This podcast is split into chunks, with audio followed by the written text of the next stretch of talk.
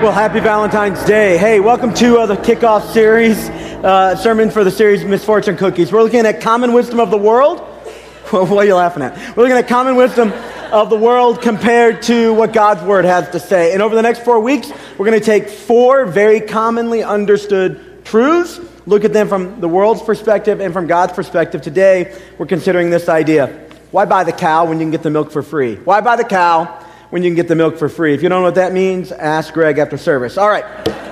Let me ask you what these things have in common Tiger Woods and a car wreck, Bill Clinton in a blue dress, Brett Favre in a text, John Edwards and a love child, Kobe Bryant and some legal problems, Charlie Sheen and some partying, Jon Gosselin of Jon and Kate plus eight, and evidently one or two more, New York Representative Christopher Lee and Craigslist. What do all these have in common? Well, what they have in common is some challenges around the idea of love and sex. And this being God's uh, holiday called Valentine's Day, it's in the Bible. Of course not. No. It's just a time that we sit around and discuss romance and love. I thought it would be very apropos for us to get back to a beautiful love story. A love story that we thought we were going to see in an intro video, but was short lived, sidetracked, got off course, got out of rhythm. So I want to take you back to the place where the rhythm begins. It begins back in a garden. This is a beautiful story, by the way. It begins with a God who is love. The Bible says of him that he is love. It's his character. He can't help it. It flows from him. And love demands an object. And God wanted to love. It's just, it's what he is. It's his nature. He didn't need anything. But because he's love, he decided he would create human beings. And he would love them immensely and he would place them in a perfect environment, the Garden of Eden. And he would give them everything they need. He gave them food to eat, a world to live on. He gave them each other, man and woman, and said to them, Be fruitful and multiply. They had deep and affirming love one with another for a long time. We don't know exactly how long. It was a real love a deep love. A love that stands in stark contrast to the video we just saw and to the people I just talked about, and stands mostly in stark contrast to this picture right here. This is a picture of Alfie Patton. He's age 13. He looks 8, doesn't he?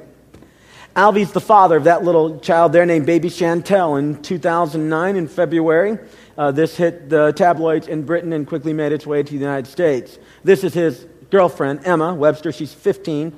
They, they look considerably older. Now, there was some debate of whether or not he would be the father or, you know, whether he was, in, but after DNA testing, sure enough, he is the daddy. Now, the reason I'm showing you that picture is sometimes people in church will say to me, Ben, why do you have to talk about this stuff? Well, duh, because it's all around us. All around you this week, and it's Valentine's Day, people are talking about love and romance and sex and even if it weren't Valentine's Day, the truth of the matter is it's all around you. Every twist of the mouse, every text potentially, every time you turn on the television, every time you get online, in the locker room, at the school lunch table, at the job break room. This is what consumes our talks. This is what we think about. And I don't think that sometimes we give enough attention to important matters. I don't want any more Alfie Pattons running around. I don't want any more people who believe the lies of our culture that says, hey, go ahead and get all the milk and don't worry about buying the cow. I don't want anybody to be confused on what God was doing at the beginning, so I thought we'd go back to the source of truth and talk about it from God's perspective. A God who loves us deeply, loves humankind immensely, loves you, loves me. And we'd look at this God of love and what the implications are for us on two levels today. I think you can go on this journey with me. I don't think you'll be all that uncomfortable. I think what's going to happen is by the time you get done, you're going to understand love on a couple more, a couple more levels. One level being this horizontal plane right here, the love we have for each other. Right here amongst us in this church, between you and your spouse, you and your girlfriend, your boyfriend, you and your kids, a deep love that God means for us to have that flows directly from His character of love. It's a horizontal thing. But not just that alone. I want to talk by the time we get done today about a horizontal love. The love of a heavenly father that looks at us and says, I love you. I love you so much I gave my one and only son for you. I love you so much that I gave you my best. And I am calling out to you to experience all that I have for you. Back to our garden, the story where it begins man and woman. The Bible says that God looked at Adam and realized it wasn't good for him to be alone. And so he creates for him a helpmeet and takes from his side a rib and fashions a woman. And in this beautiful poetic language, we discover so much about the character of God that he loves us, he understands our needs, knows what we want, and says to us, I'm going to fulfill your deepest longings, and I'm going to do that in such a way that doesn't splinter your life, doesn't give you a fractured reality, that doesn't take away, instead it adds to, that doesn't promise but not be able to deliver. God gives us perfect gifts, perfect love. The man looks at his woman, his bride, and says, Whoa, man. And that's where the word comes from. He's impressed. And the Bible says of them that they were naked and unashamed. Sometimes I think that when Christians are considered in the culture, when those of us that follow Jesus and are in church are, thought, are talked about, and, and the idea of sex comes up, what they think often is, is that we're somehow judgmental or prudish, and somehow the idea of sex snuck up on God, as if somehow God walked down into the Garden of Eden in the cool of the day, like it tells us he did, and he saw Adam and Eve, and he said, Whoa, stop that, get off her. It never happened, by the way. It was God's idea, it was his gift. And that sexual love and the intimacy that was shared in that marriage union when things were perfect and the commitment they had to each other, exclusive and permanent. You will leave your father and mother and you will cleave to your wife. Exclusive, you leave others and you'll cleave to one another permanent. That that kind of love flows directly from the character of God. And I don't want you to get caught up in the culture's message today. Whether you're five years old, and if you are, you should be in this room. We have age appropriate spaces for you to be. Or you're 15, and so you probably want to tune in, or 25 or 55, and we can go further.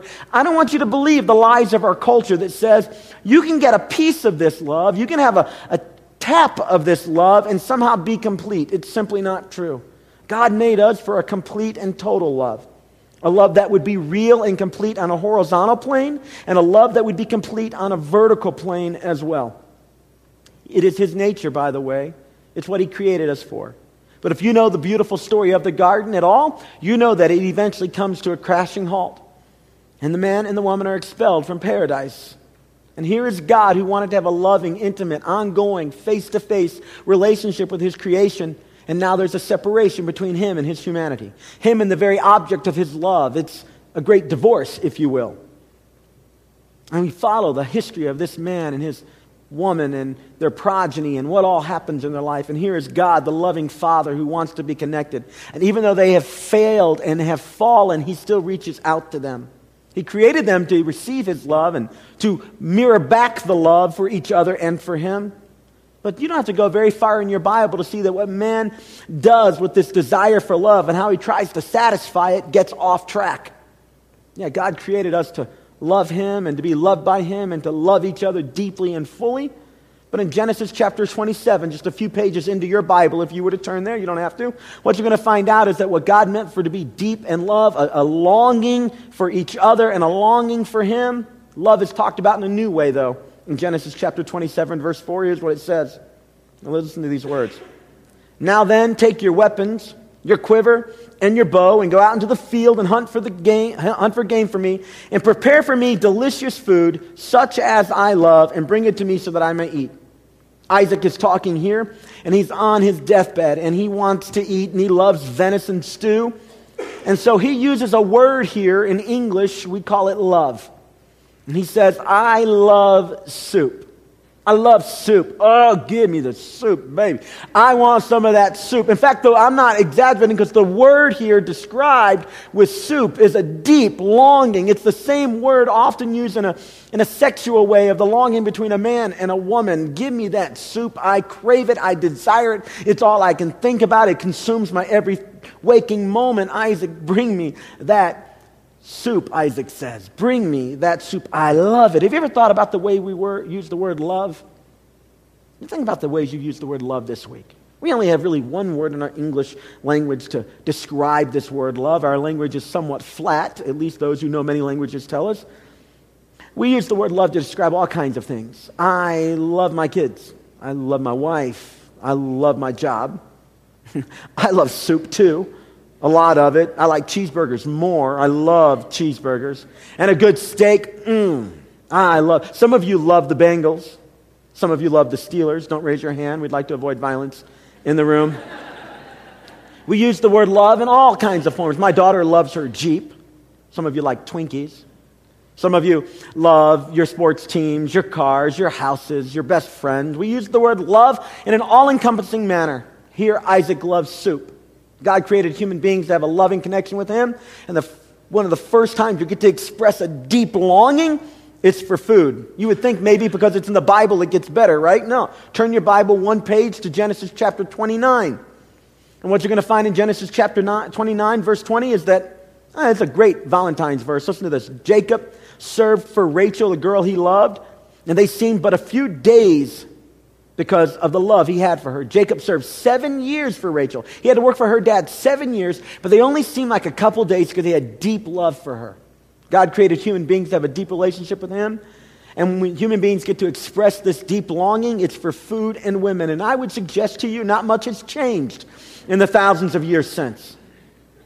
And a short sightedness about love, getting out of the rhythm that God originally designed in that beautiful garden, has caused all kinds of people. The people I listed at the beginning of the message, the folks in our video, Alfie Patton at age 13, and a bunch of us in this room a lot of problems.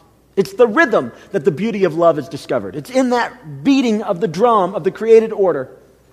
God creates out of nothing an earth, He speaks it into being. And the Bible says that the evening and the morning were the first day. There's this idea of God engaging and pulling back. And he does it again the second day. He engages and he pulls back. And for six days, he engages and pulls back. But on the seventh day, he rests completely. There's a rhythm to this stuff. He creates trees that bear seeds after their kind, and those seeds grow up and produce trees in similar fashion. There's a rhythm. The tree grows, produces seeds. The seed falls to the ground, germinates, and grows another tree. There's rhythms. The morning star gives way to the evening star, the sun and the moon, and there's morning and evening, and there's a rhythm, there's a beat, there's a natural flow to the created order, to the God who is love, and out of him flows all harmony and rhythm and peace and shalom. And he says to the man and the woman, This is all for your enjoyment because I love you. I want to give it all to you. All to you.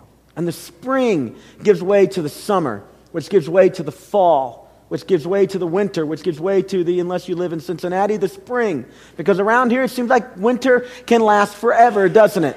And Cincinnati gray kicks in about October and lasts till, you know, June or something like that. And it's, it's a little frustrating, but in most places, the winter gives way to the spring, which gives way to the summer. And there's an ebb and a flow and a rhythm.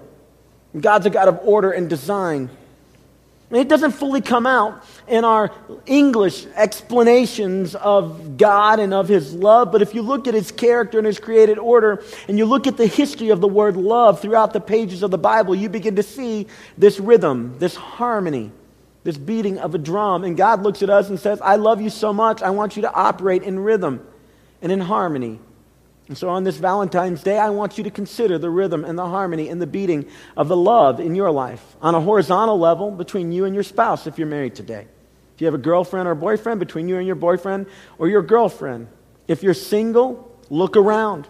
There are other single people here. We hope that you experience that same kind of romantic love. It's a beautiful gift from God. Some of you might be on like the tail end of a relationship or you're in a painful situation. Today is an opportunity for you to rediscover the blueprint that God designed love with, the way He worked it into the rhythm and into the flow of life. And as we tap into it, dance along with it, it changes everything. I don't want you to get caught up in the lies of our culture that will give you only a hint at love, only a piece of God's great gift. I want you to experience it all.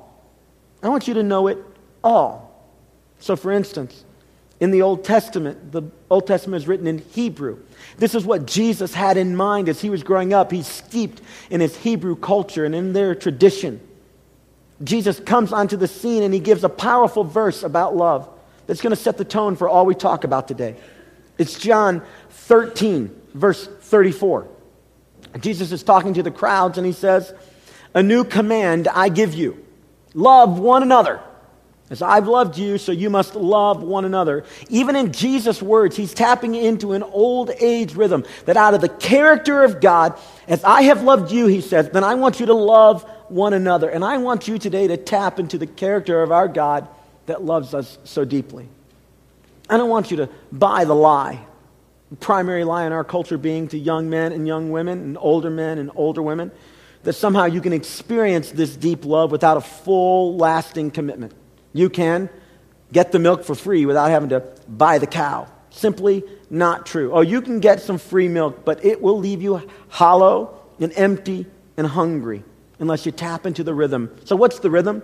Well, in our English language, we have the word love all over the place Twinkies and football teams and cars and kids, and we use the same word to describe it all love, but in the Hebrew, the language of Jesus, the history out of which he's operating, the way he understands himself and his God, there are three powerful words used for love. I want you to take a little inventory today. The first one is the word raya. Raya. Raya is a word translated in your Bible as love, and it means companionship or profound friendship. You can't have raya on your first date. You can have some companionship and connection, but this is deeper than that. This is the kind of thing that says, I love all of you. As I've gotten to know you more, I love you more. As I've gotten to see the, well, the not so perfect parts of you, I love you even in spite of those. It's a deep companionship, profound friendship. It can happen between men who are a deep friendship and women who are walking along through the journeys of life together because they're friends and they love each other and they're for each other and they get to know each other and the masks come off and they discover one another and they're still committed. It happens between husbands and wives, hopefully, while they're dating. They get to know each other and they, they court long enough to uncover the veil and they get past just the romance stage. You know what I'm talking about, don't you? where men, we put on our best face and we make ourselves up just the right way. I started dating Jill in the late 80s. They were the single best decade of my entire existence. The 80s were great. We had Madonna. Everybody seemed to have money. We dressed sharp. I tried to kind of get in the zone of some of that today. The 80s were a good decade. They were, friends. And in the 80s, I wore Drakkar Noir. I was going to buy some, but it's still too expensive. And I dressed to the nines. And I listened to the right music. And I carried around my little Sony Walkman. And it was good times. Not the CD, the old tape player. Yeah. That's what we had. And we listened to good music. We wore good clothes. We smelled great. The times were good. And I started dating my wife. And I made perfectly sure that at every moment we were together, I gave her the best impression. I was very careful with my words. I gave great plan and thought to where we would date. I would buy her meals and on occasion buy her small gifts, give her flowers, write some really nice notes on occasion. We hung out a lot, began to be an almost everyday kind of thing. And it got to be real challenge to hold up the facade of my perfection. And so little by little, as often happens when you hang around somebody a long time, the facade begins to fall. It takes a lot of work to keep those plates in the air, doesn't it? And so she began to see me not just as the perfect image I wanted her to see, she began to see the real me. And here's the great big test of our relationship. Would she like me in spite of the real me? Would she be able to look at me fully and completely and get to know me over time when I couldn't hold up all the facade of perfection, when the Drakkar wore off, when the batteries in the Walkman died? Would she still love me? Would she, knowing me and seeing me, build a friendship with me, and love me in spite of myself. Raya. That's what that's all about. It's a love that says you get to be fully known. It's the kind of thing that happened in the Garden of Eden when they were naked and unashamed, fully revealed, mask off kind of knowledge. You can't get this in a date or two, it takes a while. People who hook up on the first or second or evidently on the third date now is the time it happens when that happens, they haven't really discovered Raya. And the pattern that God designed for us to be known fully before we go all the way into all the expressions of love gets disturbed. The rhythm gets off, the beat gets disturbed, and we're not walking in harmony with the created order. God comes to us through the pages of Scripture and gives us the testimony of Ra'ah, that we would have companionship and friendship and be fully known, and in spite of the imperfections, be fully embraced. It's a beautiful picture. People spend significant portions of their teenage and 20s and 30s and 40s and 50s propping up an ideal image and trying to manage that for everybody else. But Ra'ah lets you relax and take off the facade and be known and still loved. You don't dare do it on your first date or your second. It might take six months or a year or two. But God comes to us and says, This is the beginning point of love. As the tree comes, and then the seed comes, and then the tree comes, as the spring comes, and then the summer, and then the fall comes, Ra'ah comes first. A companionship, a deep, deep knowing. Masks are off. But it's not the end all be all, because there's another Hebrew word for love that Jesus would have had in his mind when he said, Another type of command I give for you love one another. As I've loved you out of my character, you love everybody else. It's the kind of love that was in the character of God when he created this entire world. It's not ra, it's ahava. Ahava is the second Hebrew word for love, and this love is powerful. It's a decision you make. It's the love of the, of the person that you choose to love. You set your will for that person. You make a choice. And it, it's the choice that says, I'm with you. We're together. We're a thing. You and I, it's it. No matter what comes in life, I'm sticking with you. You might think that I'm somehow making this imagery up, but I'm not. In fact, right in the pages of the Bible, in the book called the Song of Songs, a beautiful song of romantic love and married love, there's a picture of Ahava as the lover and his lover come together. They describe this kind of I'm with you reality. It's beautiful poetry. You had to be at least 30 years old in Jesus' time to read this book because the poetry is so descriptive of the full depths of love that can be explored between people who have Ra'ah and Ahava. Listen to these words in the Song of Solomon, chapter 8, verse 6. Two lovers are talking, and it says, Place me like a seal over your heart. Now lock me in like a seal on your arm, like, like a bracelet, like a, a band that doesn't fall off as you move around. For love is as strong as death its jealousy unyielding as the grave. It burns like blazing fire, like a mighty flame. Many waters cannot quench love. Rivers cannot sweep it away. Ahava. Though the house burns down, I'm not leaving you. And if the flood comes in a hundred feet high and washes everything away, my arm is wrapped around yours. You've seen this on occasion. It's rare in our culture. Sometimes you get ra'ah. On occasion, people move deep to ahava. It's when somebody in the marriage gets terminally ill. And all the flight instincts kick in, and on some level, just on an animalistic level, it would make sense to cut and run and cut your losses. But love kicks in. Ahava, commitment. I'm with you. Come heck or high water, we're together. And she stays and nurses and cares. And he stays and he's with her. Or there's a car wreck and somebody's disfigured and they can't perform the typical functions of love and they stick with it. Or there's emotional things and baggage to deal through that maybe wasn't fully known, but it gets discovered. And now there's a commitment to one another. I'm going to be here with you no matter what. It's ahava. It's the rhythm of life. As spring goes into summer, which goes into fall, Ra'ah leads way to ahava, and we are stuck together. I know you, Ra'ah and I'm with you, ahava. When I talk to people about getting married, I don't do a whole lot of weddings anymore. I just don't have time for that as our church has gotten bigger. But every time I do, there are two concepts I talk to everybody about. It's the idea of permanence and exclusivity. It's what God meant when He came down to Adam and Eve in that beautiful story of the garden. And He says, Leave father and mother, exclusive. Leave everybody else, and cleave one to another, permanent hold together. Two becomes one. They're no longer separate, but one. Whenever I meet people that are living together and they're talking to me about things, and I build a relationship with them as opposed to just dumping this on them, but we're talking and reaching to a, a level of honesty in our relationship. I always ask them the same question Why won't you get married? Is it because is it because you don't believe that the relationship you have right now is exclusive? I mean, are you holding out for somebody else? Or do you not believe it's going to be permanent? Is it because you've looked around the world and seen that marriages often don't end up in a permanent relationship? Or has somebody hurt you deeply, or are you just fearful? Usually, it's either the exclusive or the permanent thing that keeps somebody from tying the knot when they're already acting like they're married. So, in a marriage relationship, I stress this. All I'm trying to do is get us to the bedrock of ahava. That we're together, that we stick it out. As times get tough, our bond grows, and we're pulled and we're, we struggle, and the forces of life want to yank us apart, but I am gripped like glue with you.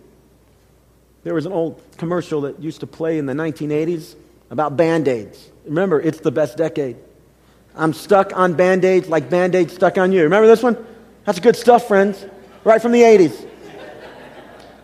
It's a truism you can take to the bank. This is what ahava is. We're together. We're together. And the normal forces of life that everybody experiences aren't going to pull us apart. We need more people to know the depth of love that is portrayed for us in the Bible. A love that is about companionship and really being known and taking off the mask, and a love that is about commitment. I'm with you. I'm not going away. You can't drive me away. Now, of course, just to spend 30 seconds on the exceptions. You know, of course, there's abuse in our world, and the world is an ugly place. But all things being equal, we need more ahava.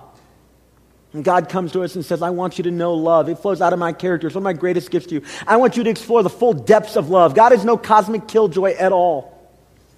I want you to know it all, but before you can experience all that love has to offer, you have to pass through ra'ah and get stripped of the facade. And you have to grab hold of ahava and not let go. When that happens, you can come to dode. Dode is the third Hebrew word. It's the word that our culture rushes into. It's the word that that little video before I got up to speak is trying to illustrate. It's often bypassing the exclusive, bypassing the permanent, bypassing the commitment to one another, and getting all you can in the moment. Men trade in their marriages and they trade off their time with their kids for a moment of dode. Dode simply means to caress or fondle in the most simple, purest definition. But beyond that, it has a more metaphoric meaning. It's the idea of two souls intermingling. As spring gives way to summer, which gives way to fall, ra'ah gives way to ahava. And then when people become permanent and exclusive, the Bible describes dode. And it doesn't hold back. Christians have a bad rap when it comes to sex and love. And we're prudes, we're judgmental, we're like Ned Flanders on The Simpsons. And uh, God's the cosmic killjoy trying to keep you from experiencing all that life has to offer. And you're young, so you have, you're given the bye to sow your wild oats. And you know, you're in college, so you know, do what you need to do. And when you get out, you begin real life. These are the lies of our culture. Take the milk, don't worry about the cow. And it's simply a lie because it'll rob you of the beauty that God offered. Let me just throw out a few just a few ideas about this idea of sex and love and dode that God created. This passionate, fiery, souls intermingled, connected, glued together. The whole book of the Song of Solomon, the Song of Songs that we quoted earlier, is about two lovers coming together. And really, you did have to be 30 years old and men to read it because it's so suggestive. And the more you understand poetry and liter- literature, the more clear the imagery becomes. And this is the gift of God. It was God who said to Adam and Eve when he put them in the perfect garden. Notice what he didn't say. He didn't say, now sit around and think about the big issues of life. That's not what he said in the Garden of Eden. He didn't say, now sit around and write worship songs. And he didn't say, sit around and pray. What he said was, get busy, be fruitful, and multiply. And the same mechanics that work there are working here. It's his idea, and it's wrong to believe the lie of our culture that says the most fun happens out there when God comes to us and says the hot, intense, burning passion of dode happens when it's first passed through ra'ah and then ahava. And then you get to experience dode. I'm a dad. I don't want my sons believing the lie of this world that because they're young men growing up in an American culture, they can get all they want whenever they want. And at some point, they have to grow up and be responsible or at least not get caught. That's really the lie of our culture. I'm doing all I can to break that. I'm doing all I can to break that in this church. No, you want to experience God's best, like the Song of Solomon describes? You want to know what God said to Solomon? God said to Solomon at one point, Take, drink your fill, enjoy the wife of your youth. And then describes in beautiful passion what dode can be when it has passed through Ra'ah and Ahava first. When there's exclusivity and permanence and no facade, and you're not just being selfish, but you're building into each other and building up each other. Solomon caught hold of this, and he said, My lover, were she wine, I would drink her. Were she milk, I would bathe in her. Were she food, I would devour her. And he goes from there and it gets much more sensual. Where does this come from? It comes from God who says, I want you to know it all. Now, if you think that God's some kind of cosmic killjoy, that he's just judgmental and wants to destroy you, and especially when it comes to this area of sex, you've got it all wrong. Let's look at the facts for just a moment if we can. In the New Testament, we have some primary examples of Jesus, who is God, who said, I give you a new command love one another. We get his idea towards people who haven't necessarily got the rhythm right, who messed up and got ra'ah, ahava, and dode in the, the wrong order. The first time we see him dealing with this is the woman caught in adultery. She was just a pawn in the Pharisees' hands. They were trying to trap Jesus to see how he would respond. And so Jesus looks at them and he says, You without sin, cast the first stone. One by one, she begins to hear the stones drop. And at some point, they look up and Jesus says to her, Where are your accusers? We don't know what, exactly what she says. And then he says to her, Listen to these words. For all the people who believe that God is some kind of cosmic killjoy, judgmental, these are the words of Jesus when he was actually given a chance to show his heart. He says to her, Neither do I condemn you. Go and sin no more. And then he speaks a powerful word I want to leave you with. I want this word to ring true all week long, in fact, for the rest of your life. He uses the word peace. Peace. Peace to you. She hadn't known peace. She wasn't in the middle of peace. She was in the middle of chaos. She was about to be killed, and he says to her, Peace. And just like the word love in Hebrew has so many varied meanings and levels, the word peace is much deeper than simply being without conflict. It's the idea of wholeness, it's the Hebrew idea of shalom. Be whole. Be complete, he says to the woman caught in adultery. Be complete. Be whole. Don't settle for pieces. Don't leave yourself in pieces by settling for pieces of the picture of God's love. Embrace it all. Be whole. Be complete. This is what I want for my kids. I want them to be complete in love, be whole in love. I want my daughter to marry a guy who is whole and complete in love. Not a piece of the love. Oh, I want her to experience all that love has to offer, but to be whole and complete in it, and to do it according to the rhythm of God's design in the world that flows out of his character. And I want my boys to be whole and complete and to stand in stark contrast to our culture that gives men a bye often what about the second time that Jesus was able to show us his real heart on this? Ah, oh, this is a powerful picture. There was a lady who encounters Jesus and she discovers from him an acceptance and a, and a personal value she had never known. And he speaks to her again peace, be whole. And she begins to cry, the Bible says. And so she bends down, loosens her hair, and begins to wash his feet, a sign of great humility, with her hair and with her tears. But in that culture, something funky was going on because to let down your hair was kind of like a precursor to sexual contact, usually. And so the folks around watching this says, why does she do this thing? The only people that let down their hair are women in the bedroom with the man they're married to. You let down your hair and you relax with the one you love and you enjoy that connection with each other. And here she was in an asexual, non-sexual way doing behaviors that have overtones. Jesus looks at the folks who are condemning her because they'd known she had let down her hair a lot.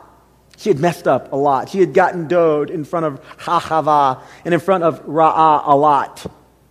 And he looks at her and he shares a story and he says, There's a man who has a little bit of debt and it's forgiven, and a man who has a lot of debt and it's forgiven. Who do you think feels the most grateful? And they said, Of course, the man who's been forgiven for a lot. And he says, And that's her. She's been forgiven for a lot. And her wholeness coming back to completion, her wholeness being done and worked in her, a new start being completed in her, is causing her to be overflow in gratitude. And so the tears flowed as she washed his feet, sign of humility.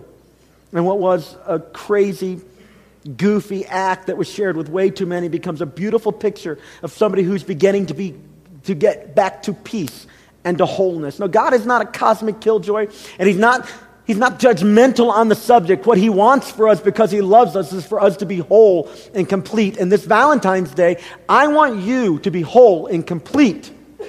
I don't want you to believe the lies of our culture that speaks so loud and so consistently, and everywhere you go, and every channel you turn on, and ABC Family on TV is the least family oriented programming I've ever seen. And Nickelodeon at night, I'm like, I don't understand our culture. And it's frustrating for a pastor who's seen a lot of hurt of people who are not whole and not complete. And there's the truth of God's word left closed in a book where he says, here's the plan, here's the rhythm, dance with it. Ra'ah, complete, total revealing of who you are and still loved. And ahava, we are glued together. And then finally, dode. But you get him out of order, and the, and the song is offbeat. You get him out of order, and the, and the seasons aren't flowing. What does God think about that? Is he ready to kind of flip you off his hand and just kind of push you out into some type of eternal existence? Not at all. His word to us is, I love you and I want you to be whole. And I don't condemn you. What I want for you is to go and walk in wholeness and not engage in that broken rhythm, not engage in that sin anymore. And so, in the New Testament, the Apostle Paul is trying to unpack the words for men and the implications of this multi tiered love for their earthly connections with their wives. Ladies, I'm going to give you a gift today. I'm going to speak to men, and we'll deal with you at some point later in another in another sermon series, and so you can send cards and gift certificates. And um, I do like steak, all right? So, men, Ephesians chapter 5. Listen to how the Apostle Paul unpacks this idea of this deep, committed, permanent, exclusive love that is fiery hot with passion and, and eros. Husbands, go all out in your love for your wives exactly, exactly as Christ did for his church. A love marked by giving and not getting Christ's love makes the church, here it is, whole, complete. His words evoke her beauty. Everything he does and says is designed to bring out the best in her, dressing her in dazzling white silk, radiant with holiness. And that is how husbands ought to love their wives. They're really doing themselves a favor since they're already one in marriage. No one abuses his own body, does he? No, he feeds and pampers it. That's how Christ treats us the church, since we are part of his body. And this is why a man leaves his father and his mother and cherishes his wife. No longer two, they become one flesh. Ah, Ahava, dode. This is a huge mystery, and I don't pretend to understand it all. What is clearest to me is the way Christ treats his church. And this provides a good picture of how each husband is to treat his wife, loving himself and loving her, and how each wife is to honor her husband. See, men, what I'm talking about here is, is us loving our spouses as God loved the church. If you're dating, it's setting yourself up to have great dode, but holding off until ra'ah and ahava is fully explored. Listen to me, husbands. It's about putting your wife's needs ahead of your own. It means that you step up and lead her. You lead physically, emotionally, and spiritually, and you call out her great value as co lead of the family with you. It means putting to death. Jesus gave his life. It means putting to death your sexual immorality. You stop looking at porn. And it means you quit objectifying women and stripping away their soul and their spirit and their dreams and their aspirations, leaving only a body to experience dode with. But dode's not even fully satisfying because you don't have ahava or ra'ah. It means you don't flirt with women at work and you don't send inappropriate text messages or Facebook notes. And you know when you did, every man knows when they cross the line. And intimacy in marriage is fostered in a cauldron of integrity. You build up your self trust. That's where you start if you want real love. You are trustworthy. It means sometimes you love her and you flirt with her without leading to sex, and sometimes you love her and flirt with her hoping that it leads to the most passionate sex you've ever had. Sometimes you don't try to cop a feel.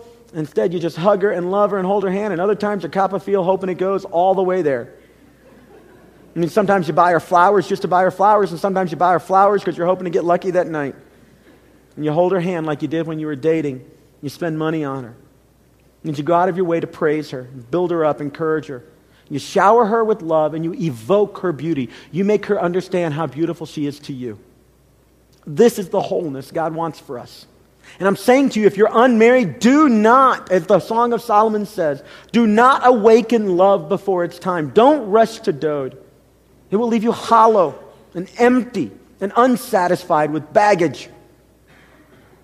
All of this comes from the character of our God. He has ra'ah for us. He knows you fully. You know that? He knows you fully. He's seen you. He was there when you were knit together in your mother's womb. He was there on your best day and on your worst. He was there when you were the most proud of your behavior and when you were the most ashamed. He knows you fully, Ra'ah. And he's glued, committed to you. The Bible says that nothing you can do will make him stop loving you. He is glued to you like super glue. He's stuck on you. He gave his best while you were still sinning. He knows you and he loves you. And we use dode in a sexual context. But more than that, it means the intermingling of soul. He wants to be a part of your life and in your life and through your life and your life filled up with Him. We use the language of God being in our hearts, in the seat of our emotion, our life overcome with His love. Now let me ask you today on this Valentine's weekend, how you doing with love on a horizontal level? The people around you, in your marriage. Are you setting yourselves up to have great ra'ah, ahava, and dode? If you're married, how's that going for you? If not, take inventory today. If you're dating, take inventory. Do not awaken love before it's time. Do the rhythm that God put in place in this earth. Walk through the rhythm of the God who built love and its rhythm into all of the created order. You and I will never, ever, ever be able to break the rhythm and survive unscathed. It will break us to pieces. We will not be whole. But if that's been you, hear the words of the Lord. Neither do I condemn you, he says. Peace. Be whole. Wherever you've been, start now. Feel his love and his embrace. And work towards the full love that he has for you with other people in this world. But most of all, make sure you have the love he has for you vertically established. Would you do this? Would you grab out your Connect card? Around here, we use our Connect cards to take next steps together. And I have four steps I want to suggest to you today. You can click check a box here and uh, move forward, but it's really just an act of your faith. Here's the first thing I'd like for some of you to consider in next step A. I want to talk about the vertical thing. I wonder if there's anybody in the room that needs to make a relationship with Jesus today for the first time. See, some of us, we had it happen in a Sunday school class or a church camp, or somebody made a decision for us. I'm asking you, have you ever made a decision today up to today for yourself to be in a relationship with the God who created you, who loves you deeply, who gave his best for you, who loves you on a multitude of levels, and he really knows you. Have you never said to that God, to Jesus, that you'd like for him to cover your sins, your imperfections, your breaking of the rhythm? If you've never said that, you can do that today and receive his forgiveness. He can become the forgiver and then the leader of your life, and he can begin to rebuild that wholeness in you. You may have heard it described this way He can become your Savior, forgiver, and your Lord, your leader of your life. You do that simply by saying, God, I'm not perfect. I'd like to receive your forgiveness, and I'd like you to lead my life. In a moment, I'm going to pray about that way. And if that's you, you just check the box.